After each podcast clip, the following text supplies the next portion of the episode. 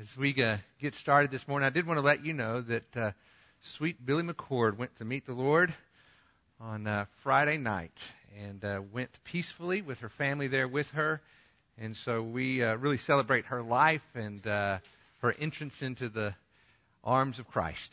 Uh, what a beautiful testimony her life is. There will be a service tomorrow. It's just a graveside service at 2 o'clock out at the Lubbock Cemetery, and uh, you're invited to come if that is something that you, you would like to do.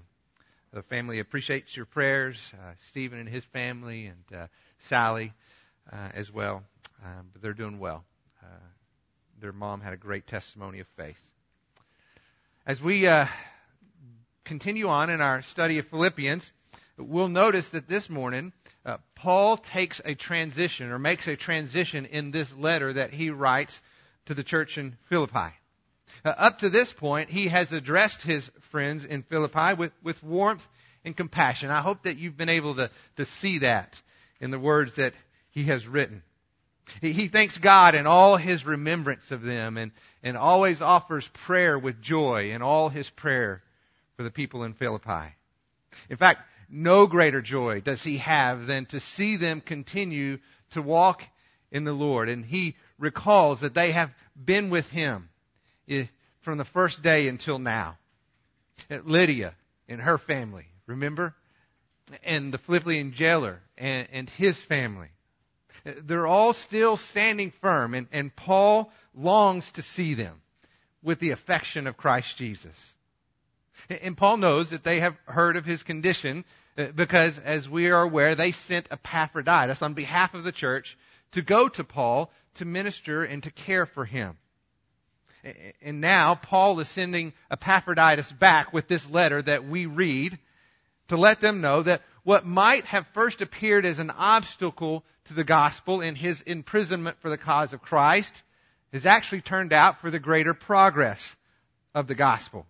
There are many who are trusting in the Lord um, without fear, having far more courage to, to, to speak the word of God. Paul is so encouraged as he observes firsthand the work of God and his hand of redemption around him, and he is writing to the Philippians so that they can be encouraged as well. But even in the midst of all the rejoicing, there, there are those who continue to oppose Paul and this message of the gospel. Some, to be sure, even preach Christ out of envy and strife, with selfish ambition rather than pure motive, thinking to cause Paul distress in the time of his imprisonment. Yet here again, Paul comforts his friends in Philippi and says, God is in control. We must view life through the lens of the gospel. Whether in pretense or truth, Paul says, Christ is being proclaimed, and in that I will rejoice. He tells them, we must trust in God's sovereignty, His control of all things, at all times, for all eternity. And, and when we learn to view life through this lens, we can see the work of, of redemption in God's hand throughout the world through what seems hard and difficult and that which seems good. It's not easy, Paul explains. In fact, he tells them, if truth be known, I'd rather be in heaven. For to depart and be with Christ is very much better than anything that this life has to offer. But to remain here, he tells them, is more necessary for your sake. And convinced of this, he tells them, I know that I shall remain for your joy and progress in the faith. This is hard, Paul admits. But we are in this thing together. Now, Paul takes that thought and he challenges the Philippian church to stand firm in the same way. Just as you have been committed to me, he says, in the same way, be devoted to one another for the faith of the gospel. Before we look at that this morning, let's go to the Lord in prayer. God, we're so grateful for the words of Paul and you inspired on our behalf so that we could be encouraged as he writes about the things that are happening in his life to a church that he knew well. But I pray that they resound in our hearts equally as much as if we were the ones to have received this encouraging letter from Paul. And especially this morning, as we hear him admonish and encourage and, and challenge this church in Philippi to, to stand strong together for the faith of the gospel and all that he tells them, I pray that we read this as if, because he is, through your Spirit, telling us the very same thing. So help us to see that this morning through eyes of faith. We pray this in your name. Amen. If you would, if you're not already there, turn to Philippians chapter 1, verse 27. Philippians chapter 1, verse 27. If you will, read with me beginning in verse 27. It says, Only conduct yourselves in a manner worthy of the gospel of Christ, so that whether I come and see you or remain absent, I may hear that you are standing firm in one spirit, with one mind, striving together for the faith of the gospel. In no way alarmed by your opponents, which is a sign of destruction for them, but of salvation for you, and that too from God. For to you it has been granted for Christ's sake not only to believe in him, but also to suffer for his sake, experiencing the same conflict which you saw in me, and now hear to be in me. I'm so thankful for our modern translations of the Bible that take that original text and, and convert it into a, a language and flow that we can understand with our English speaking ears. But oftentimes, when that happens, we lose some of the depth of what is being communicated by the writer of the letter. This morning is an example of that in those first words that we read in verse 27. When we read them, they say to us, only conduct yourselves in a manner worthy of the gospel of Christ. But if we were to read those more true to the original text, it would say this Only worthy of the gospel of Christ live as citizens. That's what it would say. It's the basically it's basically the same idea, but but I think the original text really preserves the thought process that Paul carries in to this part of the letter that he now writes. You see, he's just finished talking about the conflict that he had in his mind, mind desiring to depart to be with Christ. For that is very much better, he says. But to remain in the flesh is more necessary for, for the sake of others. And, and, so, convinced of this conclusion, Paul says, I know that I shall remain and continue on with you for your progress and joy in the faith. But then he says, When I come to you, whether I come to you or not, may I hear that you are living as citizens. citizens of what?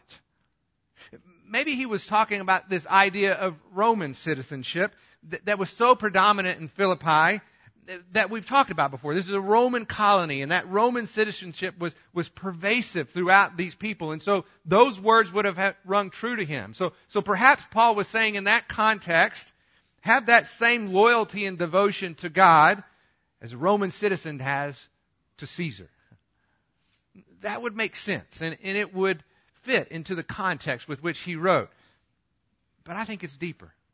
I think what Paul does here is that he has described this struggle, his desire to depart to be with Christ, and he's concluded this is not our home.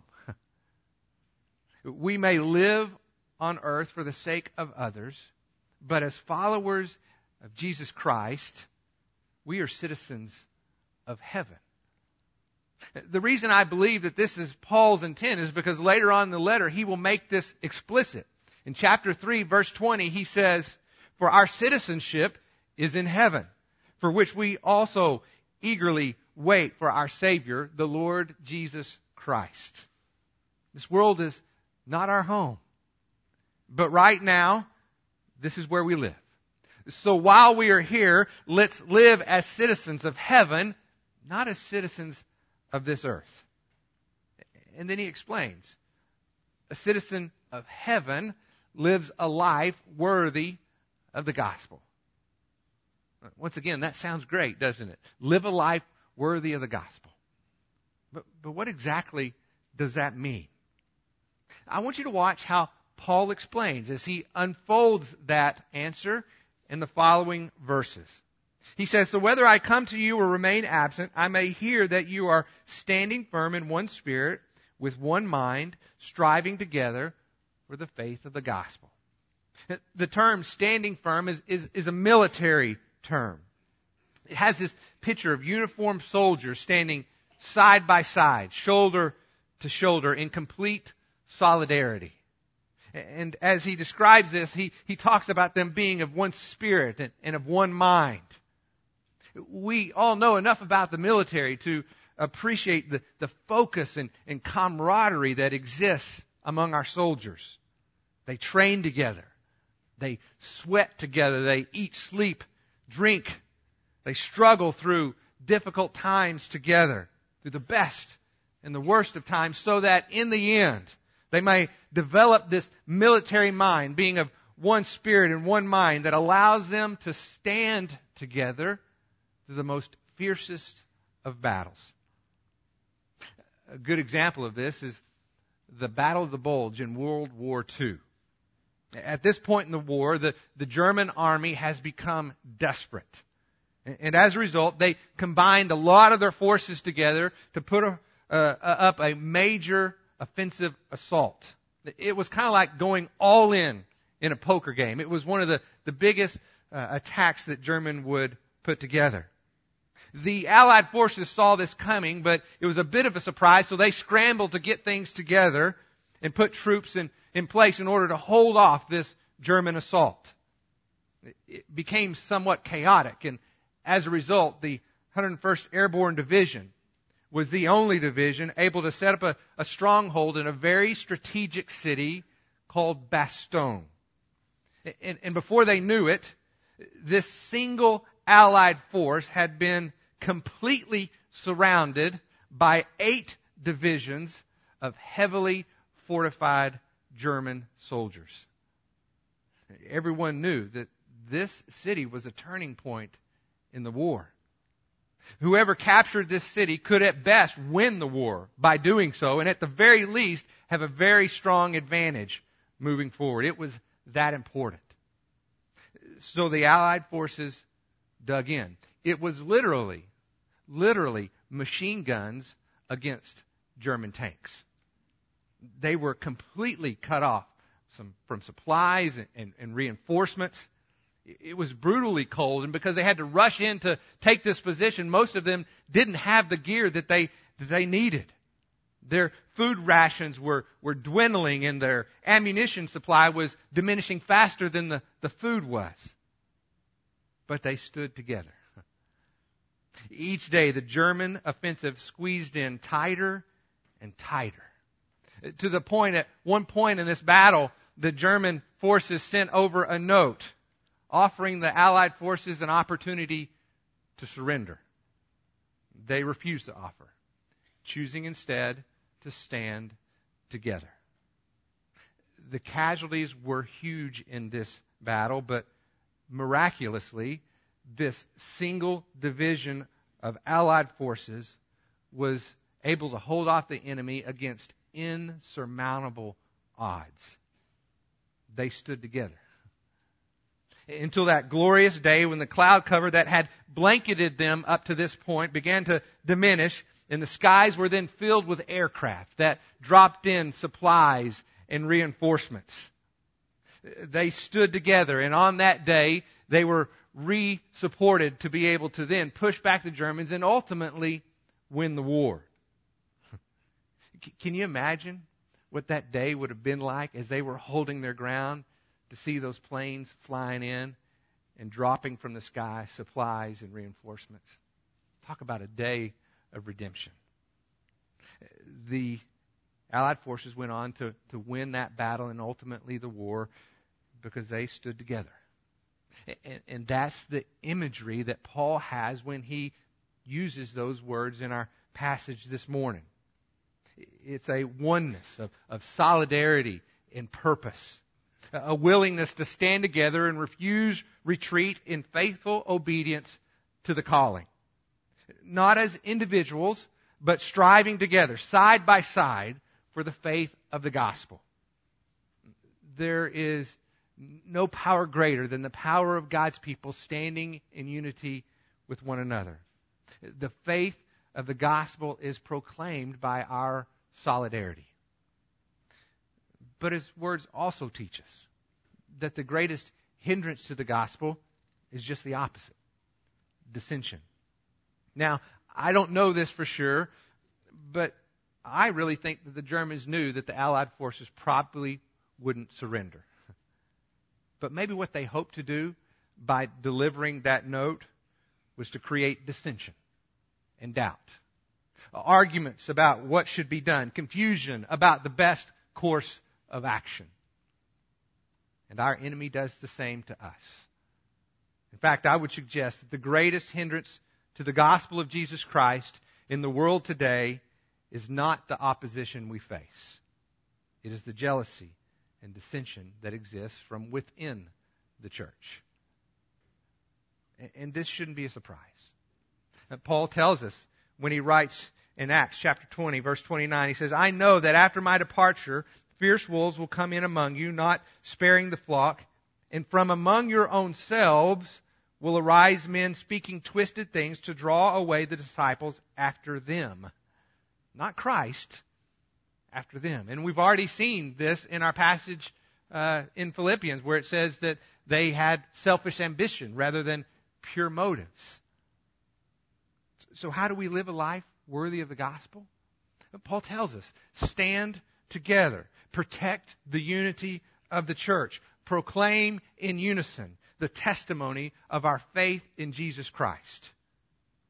And then Paul says in verse 28 In no way be alarmed by your opponents, which is a sign of destruction for them, but of salvation for you.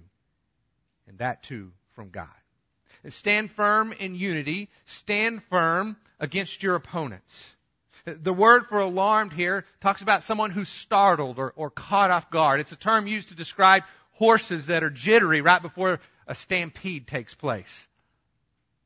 So Paul is saying, don't be startled. Be at ease. Be informed. Turn, if you will, to John chapter 15. I want us to look at Jesus' words to his disciples, uh, teaching them to the same thing that is being mentioned by Paul here. John chapter 15. if Look, look at uh, verse 18 with me. John 15, verse 18. Says this If the world hates you, you know that it has hated me before it hated you. If you were of the world, the world would love its own. But because you are not of the world, but I chose you out of this world, therefore the world hates you. Don't be alarmed. Don't be surprised. This is not your home. You're living in enemy territory. That's a fact. Turn again now, if you would, to 2 Timothy chapter 3. This is Paul writing to young Timothy, preparing him for ministry. And let's see what he has to say about this very subject. 2 Th- Timothy chapter 3, verse 12. And he says here to Timothy, And indeed, all who desire to live godly in Christ Jesus will be persecuted. So, both Jesus and Paul warn us don't be surprised. As Eugene, uh, Eugene Peterson paraphrases it, he says, Anyone who wants to live all out for Christ is in for a lot of trouble. There's no getting around it. When you're a citizen of heaven, living in enemy territory, chances are you will face persecution and struggle. Don't be alarmed. Don't be caught off guard. Stand firm. Because here's what's going to happen. This is a great passage. I want you to look at Second Thessalonians with me. Second Thessalonians. Just a little bit past Philippians. First Thessalonians, Second Thessalonians, chapter 1. And I want you to look at verse 4 with me. The thing that Paul alludes to in Philippians. He says there's a day of destruction, which is a sign of destruction, and then he talks about a sign of salvation. I believe this passage in 2 Thessalonians expands on that very thought and helps us see perhaps a little more clearly what Paul is alluding to in Philippians. Read with me beginning in verse 4. It says, Therefore, we ourselves speak proudly of you among the churches of God for your perseverance and faith in the midst of your persecutions and afflictions which you endure this is a plain indication of God's righteous judgment so that you may be considered worthy of the kingdom of God, for which indeed you are suffering. For after all, it is only just for God to repay with affliction those who afflict you, and to give relief to you who are afflicted, and to us as well when the Lord Jesus shall be revealed from heaven with his mighty angels in flaming fire dealing out retribution to those who do not know God and to those who do not obey the gospel of our Lord Jesus.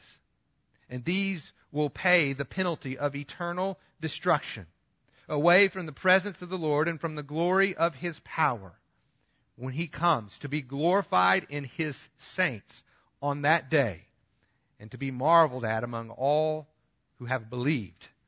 For our testimony to you was believed.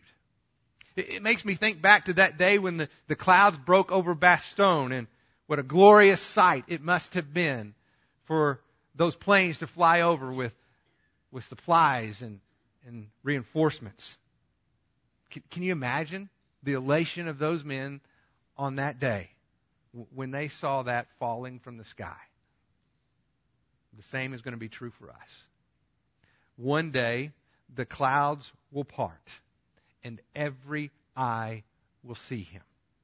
Those who know him will rejoice, and those who rejected him will mourn.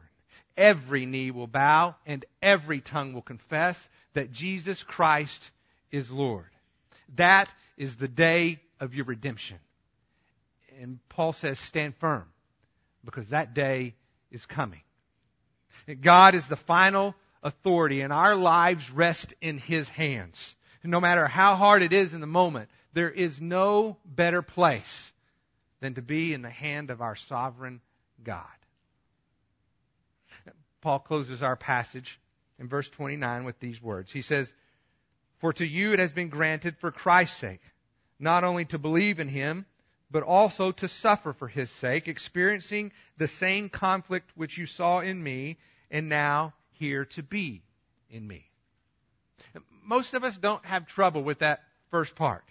For by grace you've been saved through faith, and that not of yourselves, it is a, a gift from God, not as a result of works, that no one should boast. Our ability to believe is a, a gracious gift from God. We were dead in our trespasses and sins, and dead people don't move. Were it not for the grace of God, no one could be saved. But it's that second part that gives us pause. Paul says, just as grace has been given to you in order that you may believe, so also suffering is a gift from God from this same gracious hand. so, how in the world is suffering a gracious gift from God? If we were honest, most of us look at it as persecution and not privilege, of punishment and not privilege. I want us to think about this together because I think as we look at Scripture, this will unfold and we'll see perhaps what Paul had in mind. To do this, turn over to, to 1 Peter chapter 4. 1 Peter chapter 4, towards the back of your Bible over by 1 John and 1 Peter chapter 4, verse 12.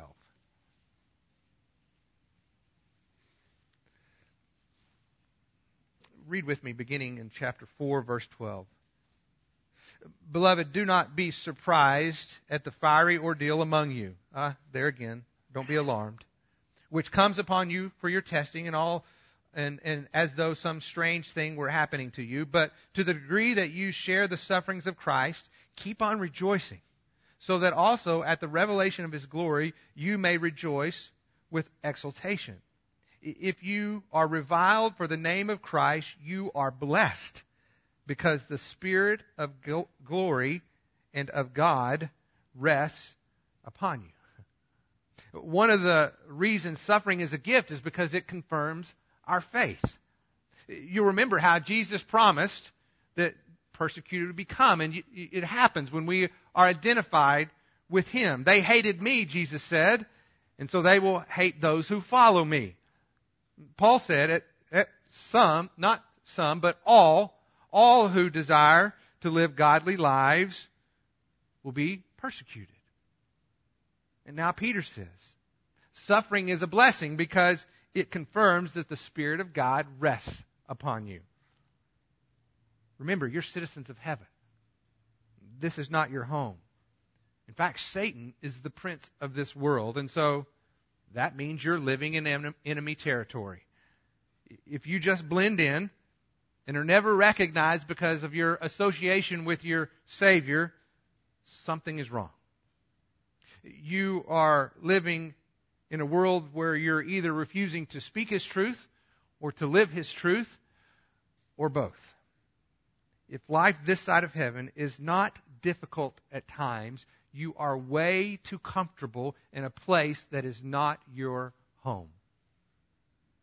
Paul told the Philippians to remain in the flesh will mean fruitful labor for me. It's work. It's difficult. It's not mainstream. And the fact that you are suffering is evidence that His Spirit is within you. Just this week, my son Graham and I had a long conversation about some challenges that he's having at school.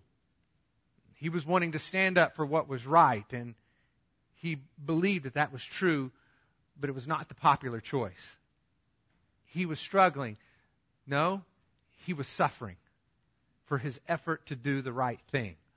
At one point of the conversation, he said, Dad, this is too hard.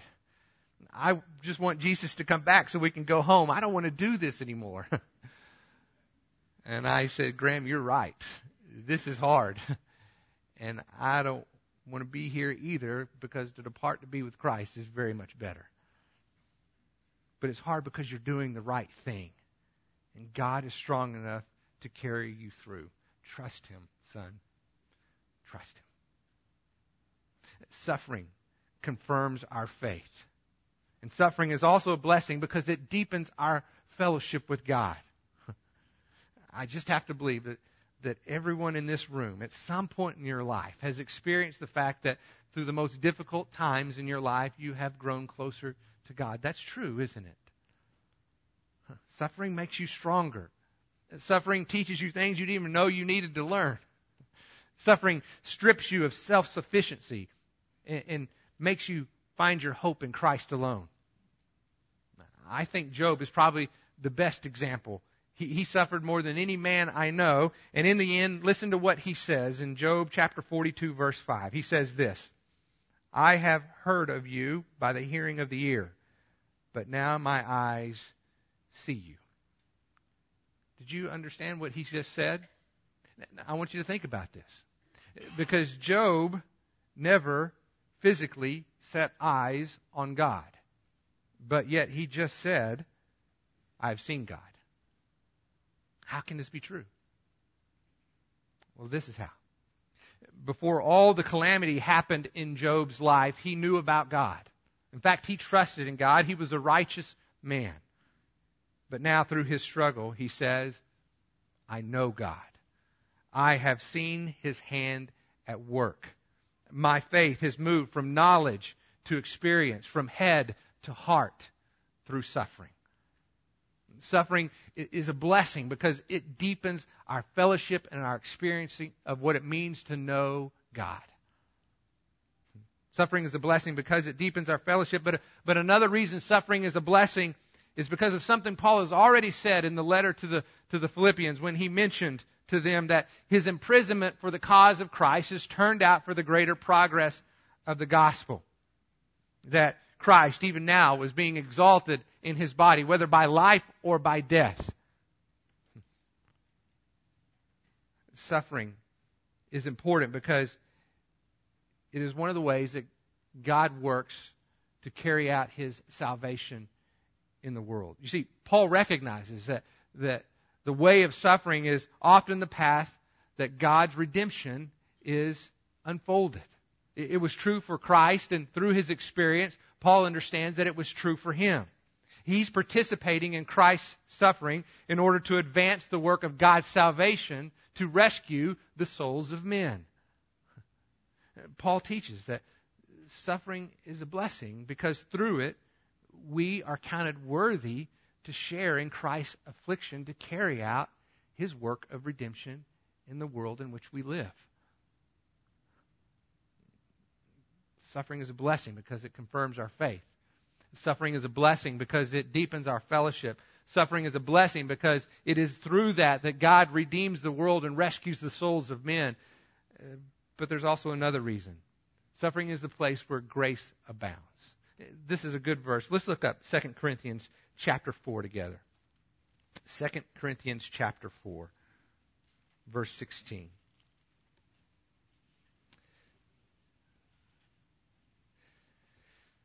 Back in verse 8, Paul has already said, We are afflicted in every way, but not crushed, perplexed, but not despairing, persecuted, but not forsaken, struck down, but not destroyed. Always carrying in this body the dying of Jesus, the life of Jesus, so that we may be, man, may be manifest in our body. then he goes on to say in verse 16, Therefore we do not lose heart, but through but though our outer man is decaying, yet our inner man is being renewed day by day. For momentary, light affliction is producing for us an eternal weight of glory far beyond all comparison. While we look not at the things which are seen, but at the things which are not seen, for the things which are seen are temporal, but the things which are not seen are eternal. Paul said something similar in Romans when he says, For I consider that the sufferings of this present time are not worthy to be compared with the glory that is to be revealed to us. You and I are going to have to expect, accept this one on faith. Fred and, and Billy and Jerry Avery, they know the full story on this one. But we only see half of this. But we need to know that Paul is telling us that no matter how bad it gets here, it cannot compare to what waits us in heaven. By God's grace, the suffering we are experiencing here is producing a celebration of victory in heaven with Christ that is far beyond anything we could ever imagine. We can't see it completely, but we have to believe it. Paul knows that all these things are true because he is willing to view life through the lens of the gospel. He sees that, that God is in control and that the outcome has been determined. Knowing this, he says, stand firm in unity, side by side, striving together for the faith of the gospel. Stand firm against your opponents, he says. You are citizens of heaven living in enemy territory. But hold your ground. One day soon, the sky will open. And that will be the day of your redemption. When your Savior comes for your deliverance, just as He promised. Your eternal salvation in Him. Until then, life is hard. Suffering is a promise. But the grace of God is able to redeem our affliction and turn it into blessing, using it to confirm our faith, to, to deepen our fellowship to advance his work of redemption and to give us grace upon grace and the glory that is yet to come. Stand firm, Melanie Park, side by side, striving together for the faith of the gospel. Let's pray. As I close this in prayer, I'm going to read uh, out of Revelation chapter 19. Revelation chapter 19. I want you to just close your eyes and picture in your mind this day that is promised for you, his saints. It says, After these things I heard something like a loud voice of great multitude in heaven saying, Hallelujah. Salvation and glory and power belong to our God, because his judgments are true and righteous. For he has judged the great harlot who, has, who was corrupting the earth with her immor, immorality, and he has avenged the blood of his bondservants on her. And a second time they said, Hallelujah. Her smoke rises up forever and ever. And the 24 elders and the four living, living creatures fell down and worshiped God who sits on the throne, saying, Amen. Hallelujah. And a voice came from the throne saying, Give praise to our God, all you his bondservants, you who fear him, the small and the great. Then I heard something like a loud voice of great multitude, like the sound of many waters, like the sound of mighty peals of thunder, saying, Alleluia. For the Lord our God, the Almighty, reigns. Before we depart, stand up with me, please, and we're going to say those words together, that last part. It says in that passage, Alleluia. For the Lord our God, the Almighty, reigns. Let's say that together.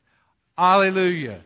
For the Lord our God, the Almighty, reigns. Amen. Have a great weekend.